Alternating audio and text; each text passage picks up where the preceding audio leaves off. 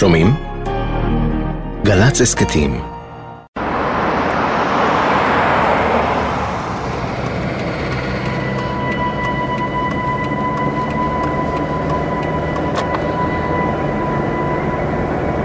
אנחנו נוסעים לבת 12 בצריפין. אה, אני הולכת לתת שם אה, הרצאה לקורס אה, קצינים. במסגרת הקורס יש להם בדרך כלל יום של התמודדות עם הנושא של שכול ונפגעים. ואני הוזמנתי לתת הרצאה בנושא של השכול.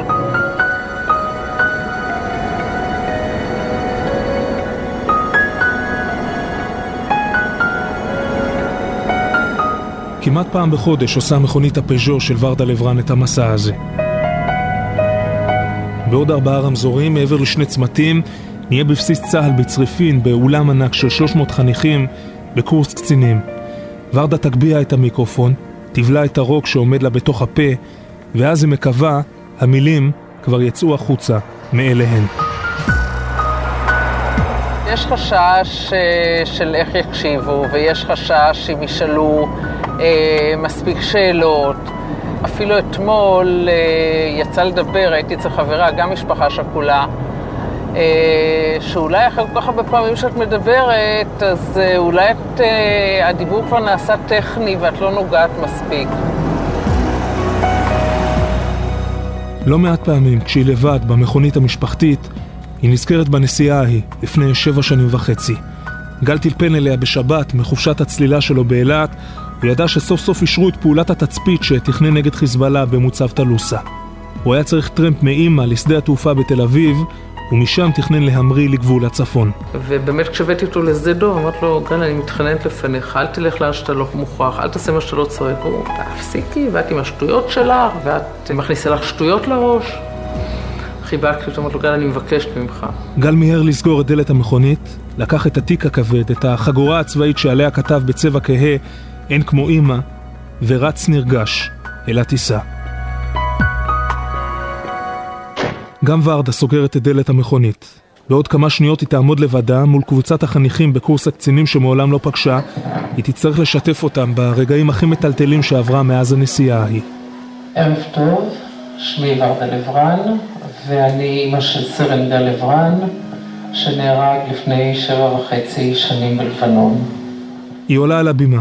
החניכים והחניכות שפטפטו וצחקקו עד לפני רגע משתתקים. הם דרוכים, לא כל כך יודעים איך להתנהג, מה מותר לומר, האם אפשר לחייך כשהיא מספרת בדיחה, מה לשאול. אני קיבלתי את ההודעה אה, בשעה שלוש. התגובות הן אה, תגובות מתגובות שונות. יש כאלה שבוכים, שמכים את קצין העיר. אני פשוט נעלמתי דום. ורדה לא מפסיקה לדבר אפילו לרגע. היא לא נזקקת להפסקות מחשבה, לא משתהה כדי לבחור את המילה המדויקת. היא מספרת איך גל הגיע למוצב טלוסה שחולש על ואדי סלוקי, איך העמיד את מכשירי התצפית שהיו אמורים לאסוף אינפורמציה על חיזבאללה, איך המכשירים לא סיפקו תמונה טובה, איך חזר עם אור ראשון לעמדה כדי לחייל אותם, ואיך הצליחו אנשי חיזבאללה להשחיל טיל אחד בודד אל תוך חרך העמדה ולהרוג אותו. אומרים הלוויה גדולה, אני לא יודעת. אני כל מה שראיתי זה את הארון מול העיניים שלי, הלכתי אחריו, ועוד רגע ועוד רגע לפני שמורידים לבור ומכסים.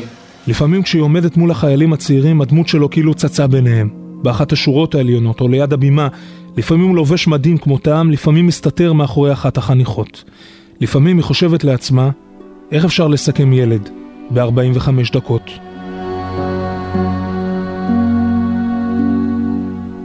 יהיו מקרים שיכעסו עליכם. לא בכל המקרים יקבלו אתכם בזרועות פתוחות. יהיו מקרים שיאשימו אתכם גם כשאתם בכלל לא אשמים. אתם אשמים, אתם נציגי הצבא, אתם לובשי המדים.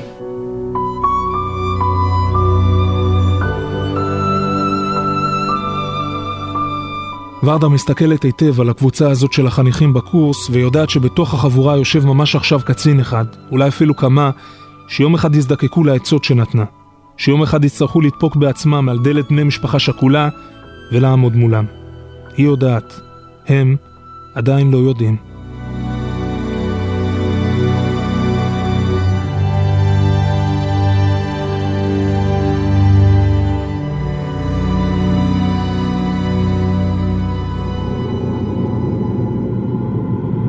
סרן גל לברן מראשון לציון, מפקד עמדת תצפית של חיל המודיעין במוצב ציפורן. נהרג מפגיעת טיל בעמדה באזור טלוסה שבדרום לבנון ב-29 בספטמבר 1997, בן 22 במותו. נטמן בבית העלמין הצבאי בראשון לציון. לאחר מותו של גל נמצאו בין חפציו שירים רבים. הזמר דודי לוי יבצע את שירו של גל, ההרגשה הזאת.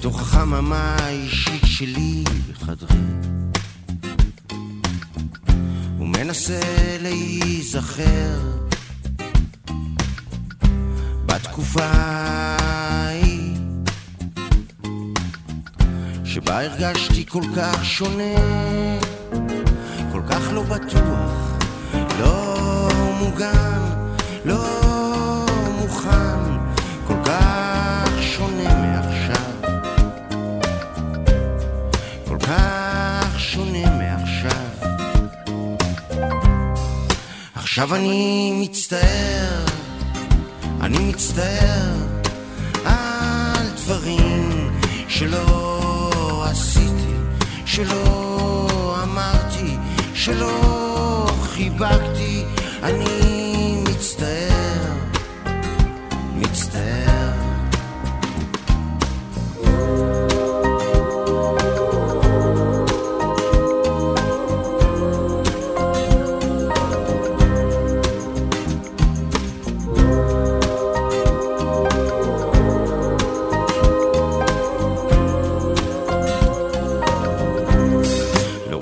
רשמתי יומן,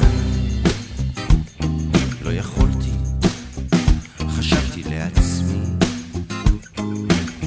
מה כבר אוכל לרשום שעוד לא נרשם?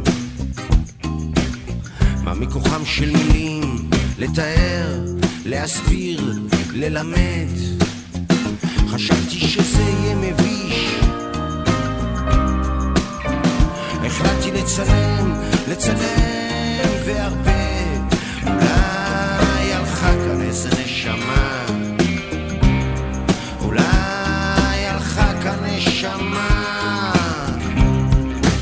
עכשיו אני מצטער אני מצטער על דברים שלא עשיתי שלא אמרתי שלא חיבקתי